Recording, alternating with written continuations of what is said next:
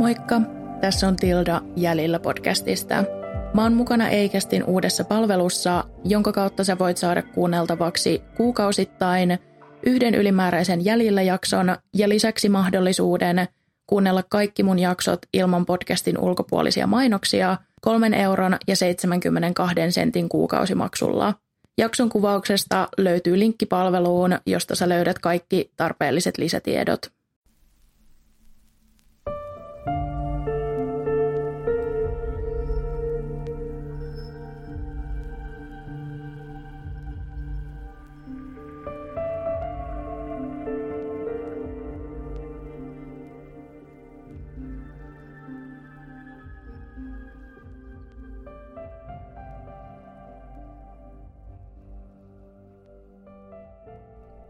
Moikka ja tervetuloa uuden Jäljillä rikospodcastin jakson pariin.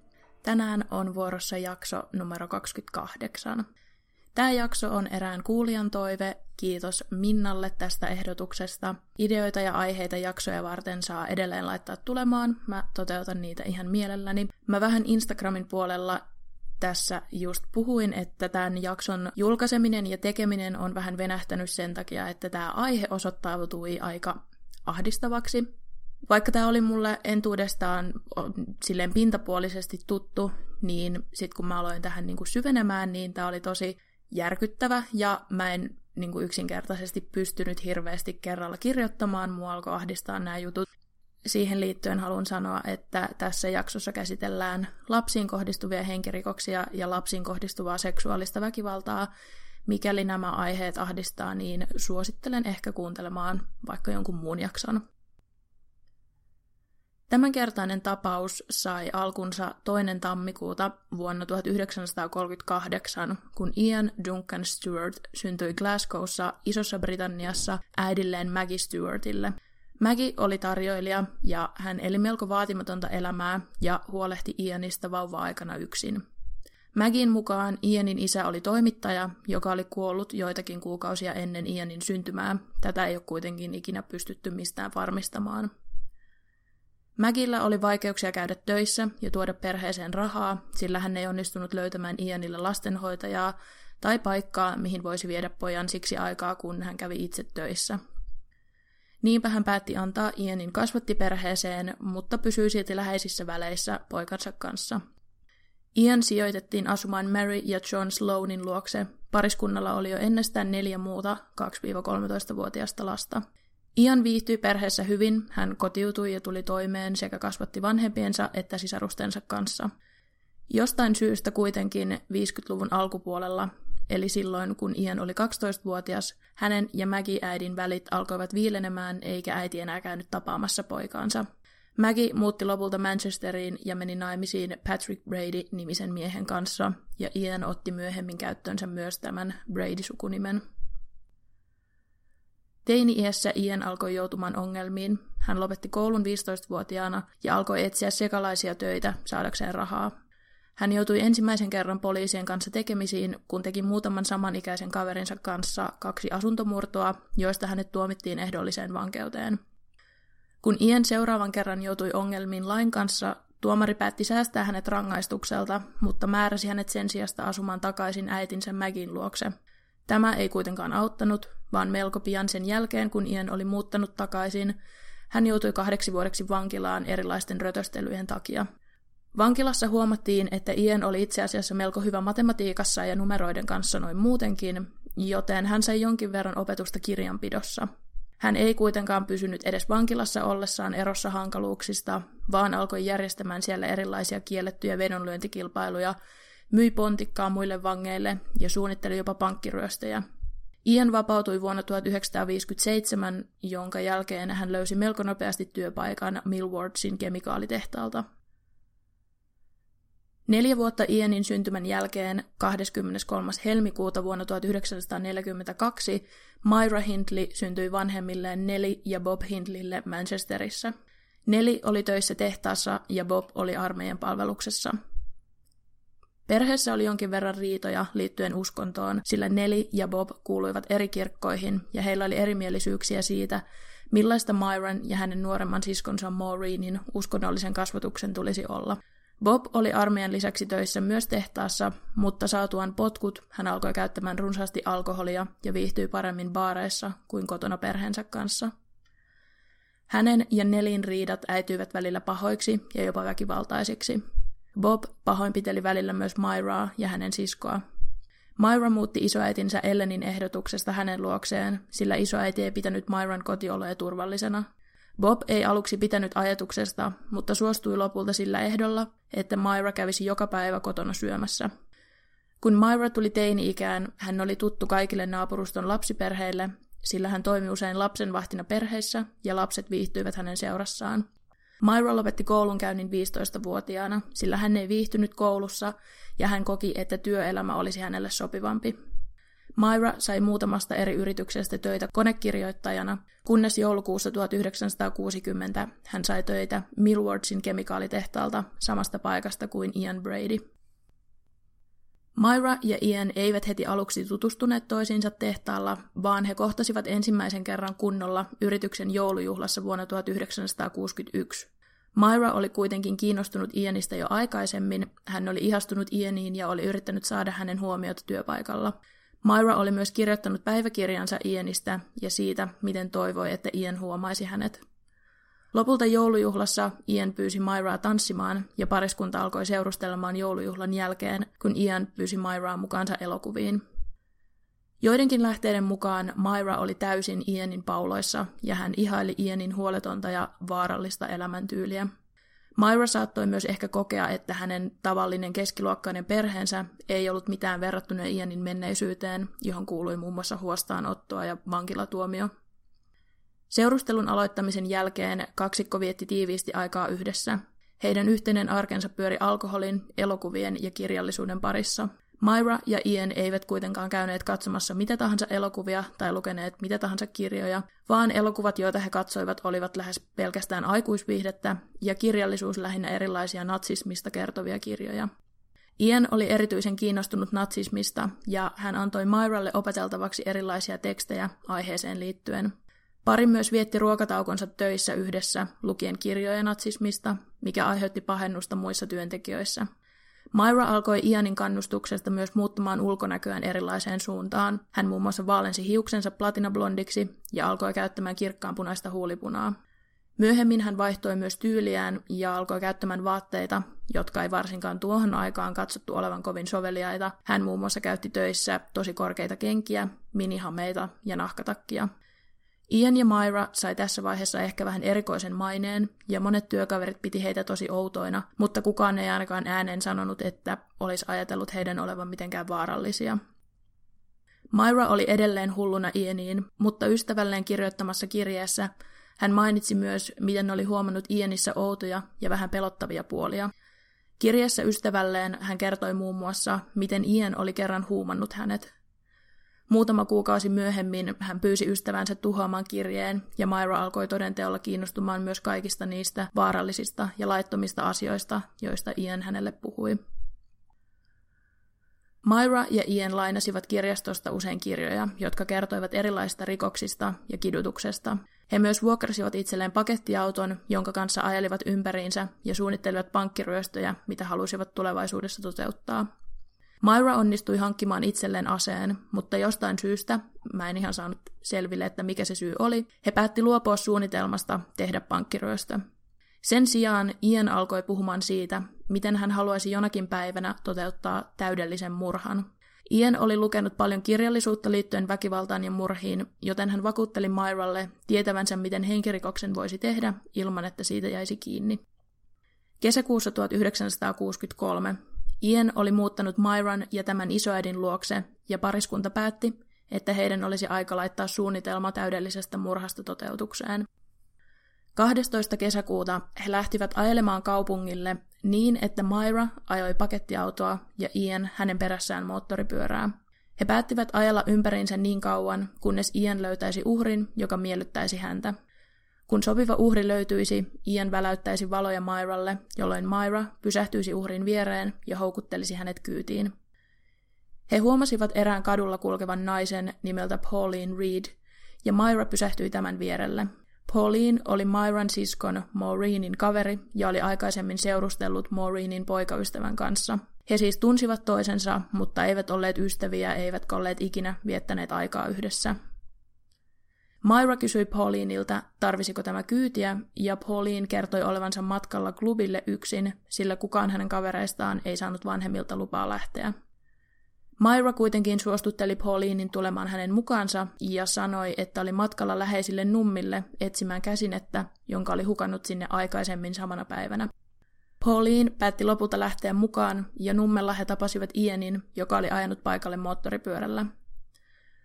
Myron ja Ianin kertomukset siitä, mitä nummella tapahtui, eroavat melko paljon toisistaan. Ianin mukaan Myra osallistui Paulinin tappamiseen ja raiskaamiseen, kun taas Myran mukaan hän istui koko teon ajan autossa, eikä nähnyt, mitä Ian teki tytölle. Kuitenkin teon jälkeen Ian ja Myra hautasivat tytön ruumiin nummille, pesivät auton kauttaaltaan ja polttivat Paulinin vaatteet.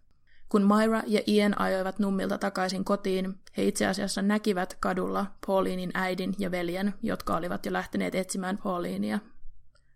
Mielenkiintoinen yksityiskohta tässä ensimmäisessä murhassa oli se, että alun perin Ian väläytti moottoripyöränsä valoja erään toisen kadulla kulkeneen tytön kohdalla, mutta Myra ei pysähtynyt, koska tunnisti tytön erääksi lapseksi hänen naapurustostaan. Myra selitti Ianille myös, että poliisit ja media kiinnostuisivat todennäköisemmin pienen lapsen katoamisesta kuin teini-ikäisen katoamisesta, ja olisi siksi turvallisempaa valita uhriksi joku vanhempi henkilö.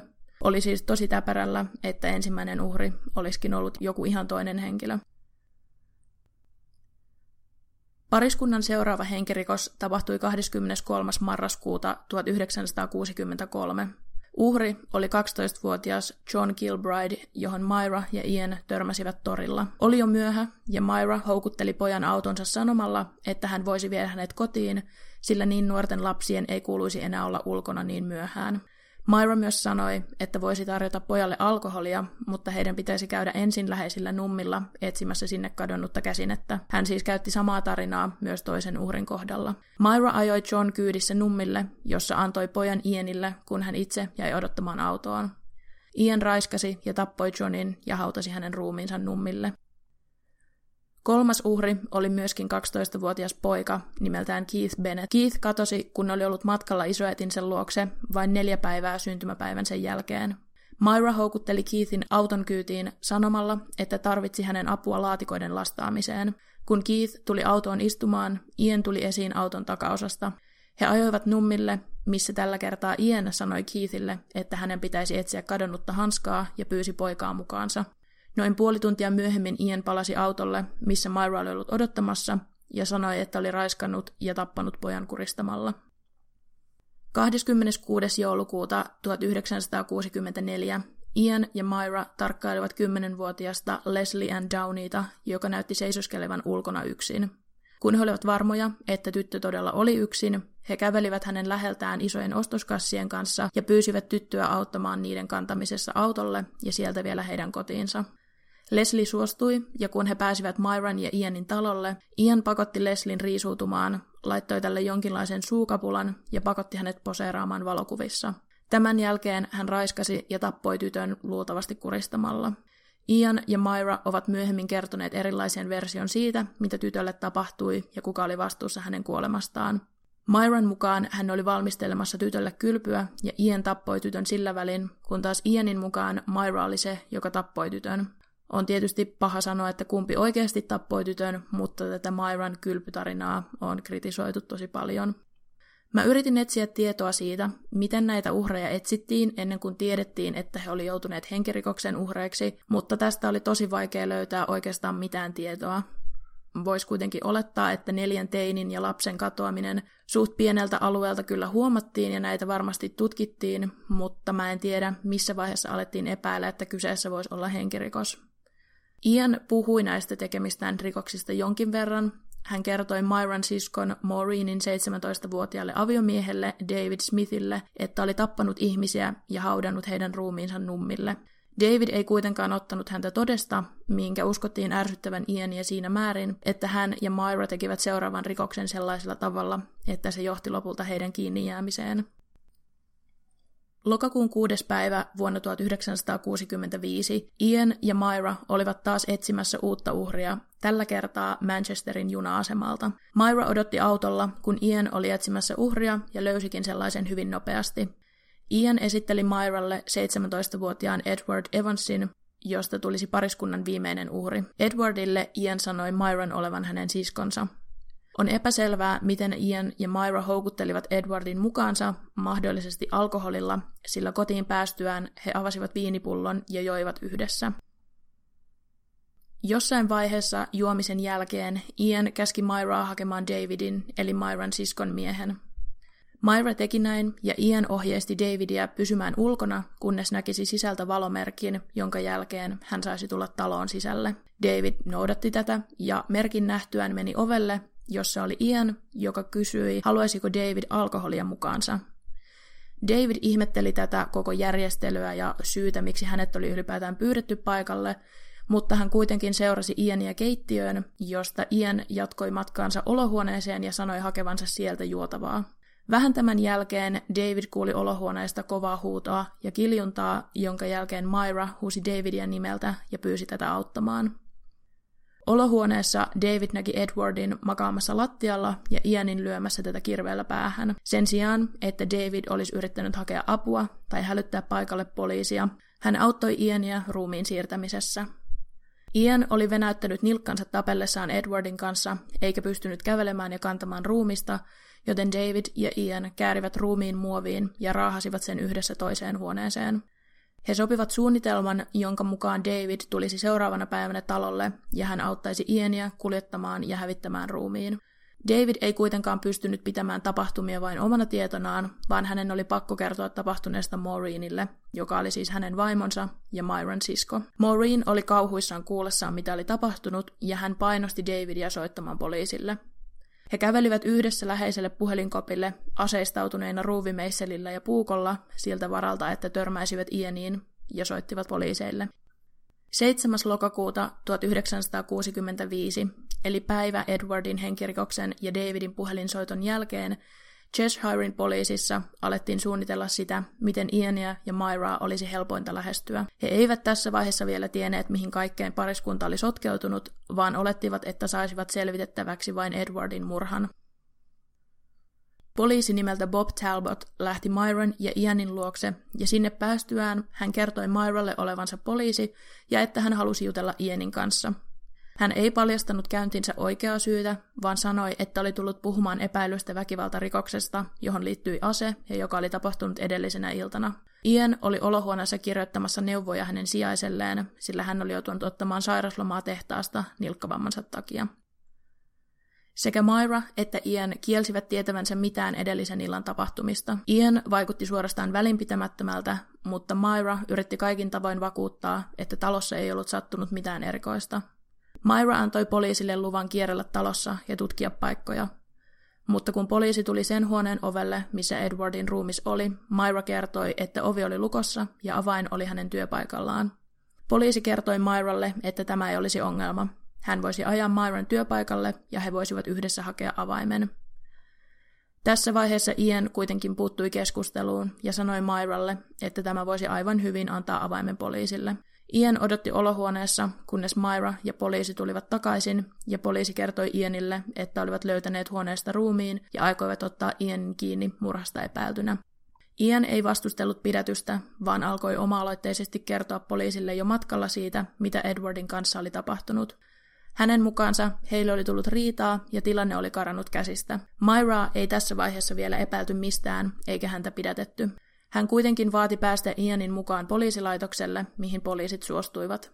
Laitoksella poliisit kuulustelivat Myraa lyhyesti, mutta hän kiisti edelleen jyrkästi tietävänsä mitään, muuta kuin sen, että Edwardin kuolema oli vahinko. Myraa ei otettu kiinni kuulustelujenkaan jälkeen, mutta häntä pyydettiin palaamaan seuraavana päivänä takaisin poliisiasemalle lisäkuulusteluja varten.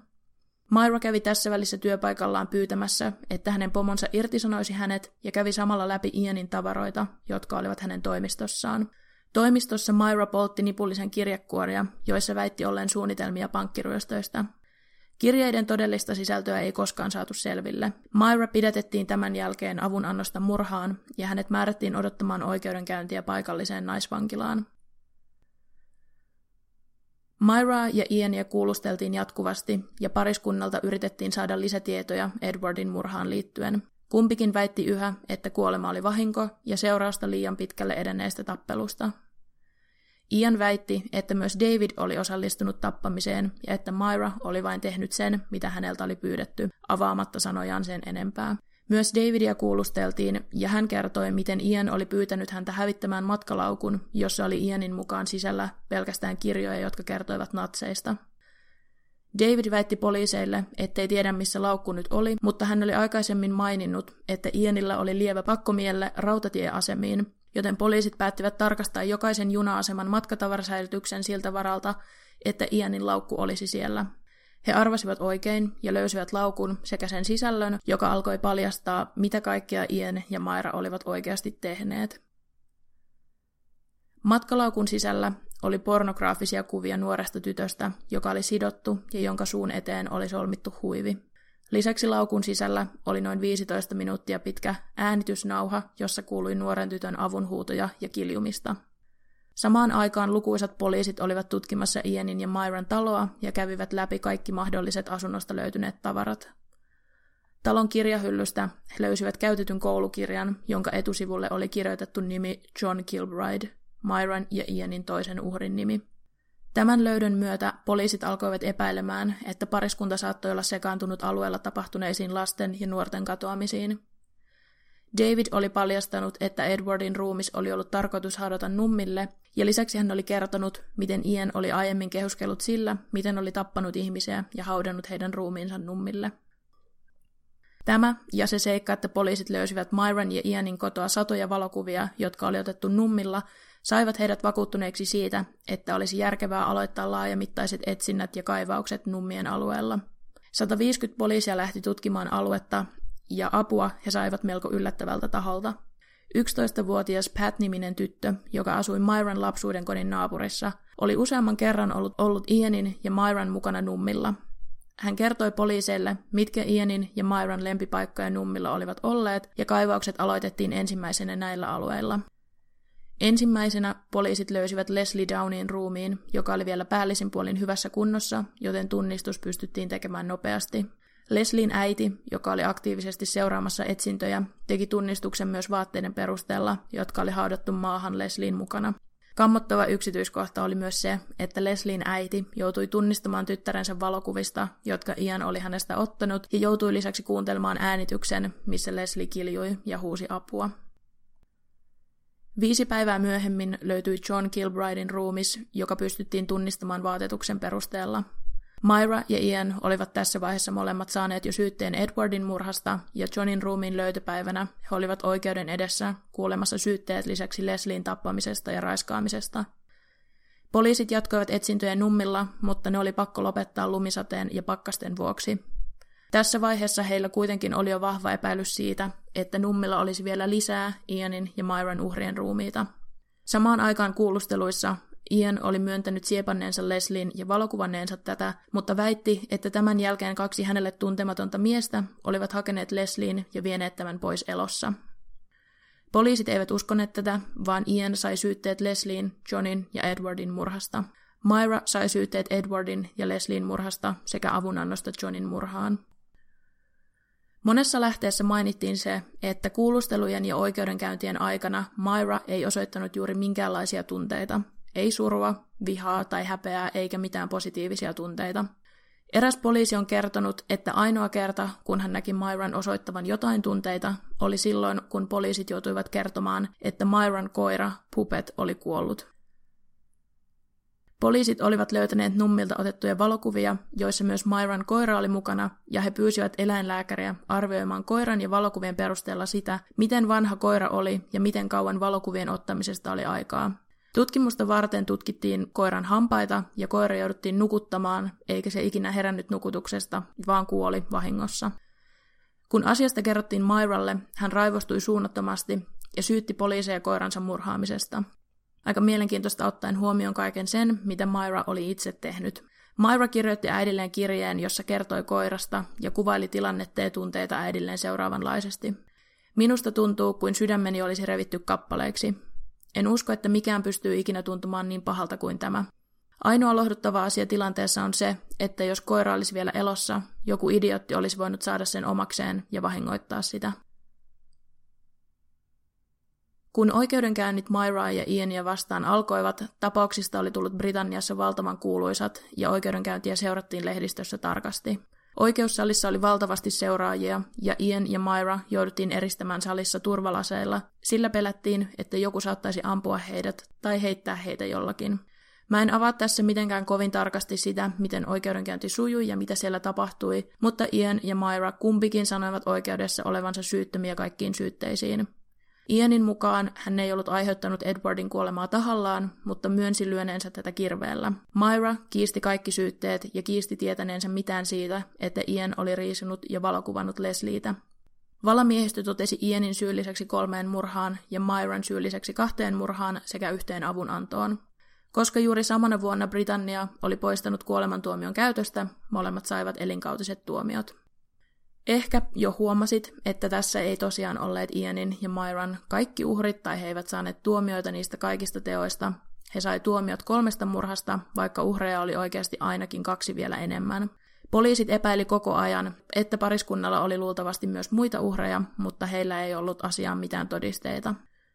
Vuonna 1985, eli 20 vuotta sen jälkeen, kun Ian ja Myra saivat vankilatuomion, Fred Harrison-niminen toimittaja meni vankilaan haastattelemaan Iania. Jostain syystä Ian uskoutui toimittajalle ja kertoi, että hän ja Myra olivat tappaneet myös Paulinin ja Keithin. Fred Harrison kertoi tästä poliiseille ja he menivät kuulustelemaan Iania vankilaan. Poliiseille Ian ei kuitenkaan suostunut myöntämään mitään. Siitä huolimatta poliisit halusivat tutkia nummia uudestaan ja valokuvien avulla tekivät kaivauksia tietyillä alueilla. Poliisit kuulustelivat myös Myraa, joka kielsi tietävänsä kahdesta muusta murhasta mitään. Hän kuitenkin suostui katsomaan poliisien kanssa valokuvia ja kertomaan, mitkä paikat olivat erityisesti Ianin mieleen ja missä paikoissa he olivat nummilla viettäneet eniten aikaa. Koska poliisien mielestä Myra osoitti selvää kiinnostusta muutamaa tiettyä paikkaa kohtaan, he anoivat oikeudelta lupaa siihen, että Myra saisi tulla käymään nummilla ja niillä paikoilla, missä he olivat Ianin kanssa viettäneet eniten aikaa. Tähän suostuttiin ja 16. joulukuuta 1986 Myra lähti poliisien kanssa nummille. Ensimmäisellä kerralla mitään ei löytynyt, mutta toisella kerralla vuonna 1987 Myra kertoi poliiseille, mistä kohtaa nummia hän oli katsellut, kun Ian hautasi Paulinin ruumiin. Heinäkuun alussa 1987 sadan päivän etsinnän jälkeen poliisit löysivät Paulinin jäänteet maastoon haudattuna. Keith Bennettin ruumista ei ole koskaan löydetty. Viimeisin virallinen etsintä nummilla on tehty vuonna 2010.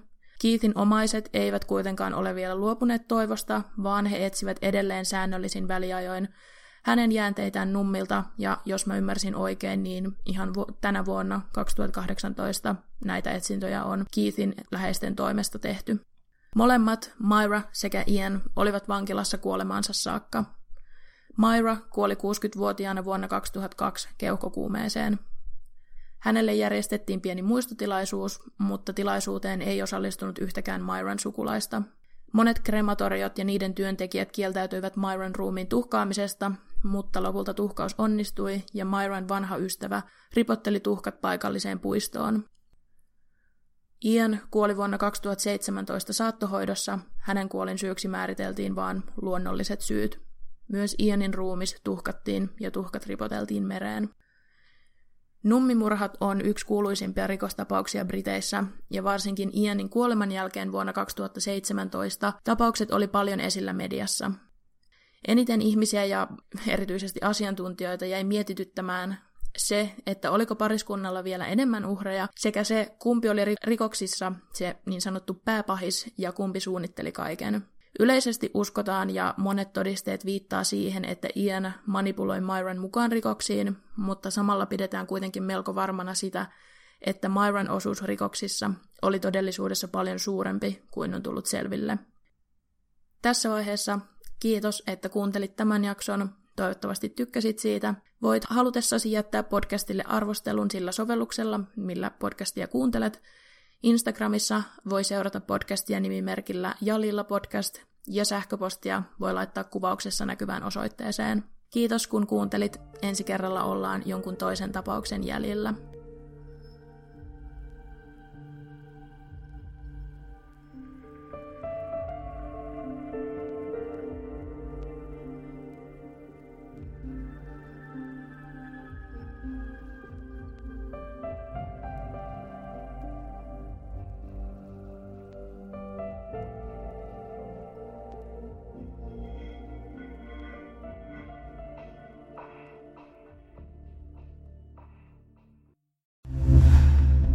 Kuuntelit Podmin Premium-podcastia. Haluatko löytää lisää samankaltaisia podeja tai vaikka ihan uusia tuttavuuksia?